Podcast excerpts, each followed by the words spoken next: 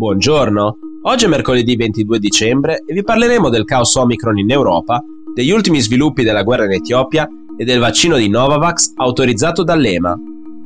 Questa è la nostra visione del mondo in 4 minuti. Avanti in ordine sparso è ormai la linea guida seguita dall'Unione Europea per gestire la variante Omicron del Covid-19 Sempre più Paesi membri stanno infatti introducendo misure unilaterali per arginare la diffusione del virus, in particolare durante queste settimane di festa. Il risultato è che il certificato Covid introdotto dall'Unione per permettere la libera circolazione dei cittadini tra i vari Stati membri è ormai un buon proposito da rispolverare l'anno prossimo, forse. Intanto, la Germania ha appena annunciato nuove limitazioni che entreranno in vigore dal 28 dicembre con un tetto di 10 persone per gli eventi pubblici e l'accesso a ristoranti e locali riservato ai vaccinati.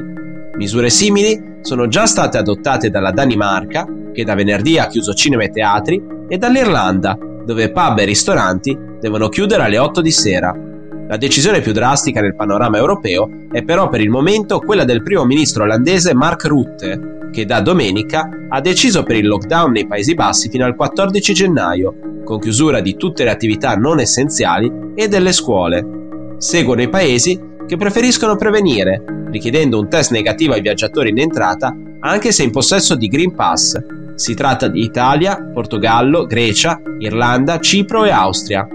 I governi di Belgio e Spagna si riuniranno oggi, ma è probabile che decidano di non introdurre nuove limitazioni per non danneggiare le loro economie già sotto pressione e scatenare il risentimento dell'opinione pubblica. Anche la Francia segue la via dell'attendismo, con il presidente Emmanuel Macron, che potrebbe rendere obbligatorio il Green Pass anche sui luoghi di lavoro. I miliziani del Fronte Popolare di Liberazione del Tigre si sono ritirati dalle aree contese al governo federale nel nord dell'Etiopia, rientrando nei confini del Tigre. Lo ha annunciato lo stesso presidente del TPLF, Debresion Gebremichael, in una lettera inviata alle Nazioni Unite lunedì siamo fiduciosi che il nostro gesto venga letto come un'apertura decisiva per la pace, ha scritto il politico. La ritirata potrebbe essere uno spiraglio infatti per il cessate il fuoco dopo 13 mesi di scontri.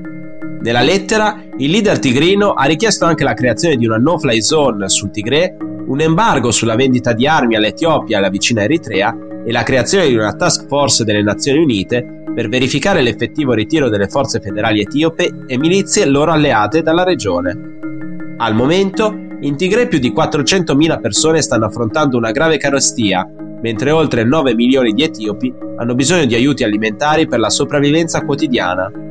Per questo, il TPLF ha fatto sapere che la decisione di ritirarsi è anche dovuta alla volontà di permettere l'arrivo dove servono degli aiuti umanitari delle Nazioni Unite e di altre organizzazioni, una versione a cui non crede però il governo di Addis Abeba, per cui il TPLF ha subito grandi perdite nelle ultime settimane e quindi sta rivendicando un ritiro strategico per mascherare la sconfitta. In effetti, la controffensiva delle ultime settimane, guidata dallo stesso primo ministro etiope Abiy Ahmed, ha permesso all'esercito federale di riprendere il controllo di diverse città strategiche a nord della capitale del paese, un cambio nell'andamento del conflitto imprevedibile visto che a inizio novembre le forze tigrine si trovavano poco più di 300 km da Addis Abeba. Nel momento in cui la variante Omicron si sta diffondendo rapidamente e dobbiamo accelerare la vaccinazione e l'amministrazione dei richiami, sono particolarmente felice per l'autorizzazione del vaccino Novavax, ha detto la Presidente della Commissione europea Ursula von der Leyen. Per la Commissione infatti il via libera di lunedì da parte dell'Agenzia europea per i medicinali è quello che serve per vincere le perplessità dei tanti europei che non si sono vaccinati per i timori sulle tecnologie usate per realizzare i quattro vaccini autorizzati fino ad oggi in Europa.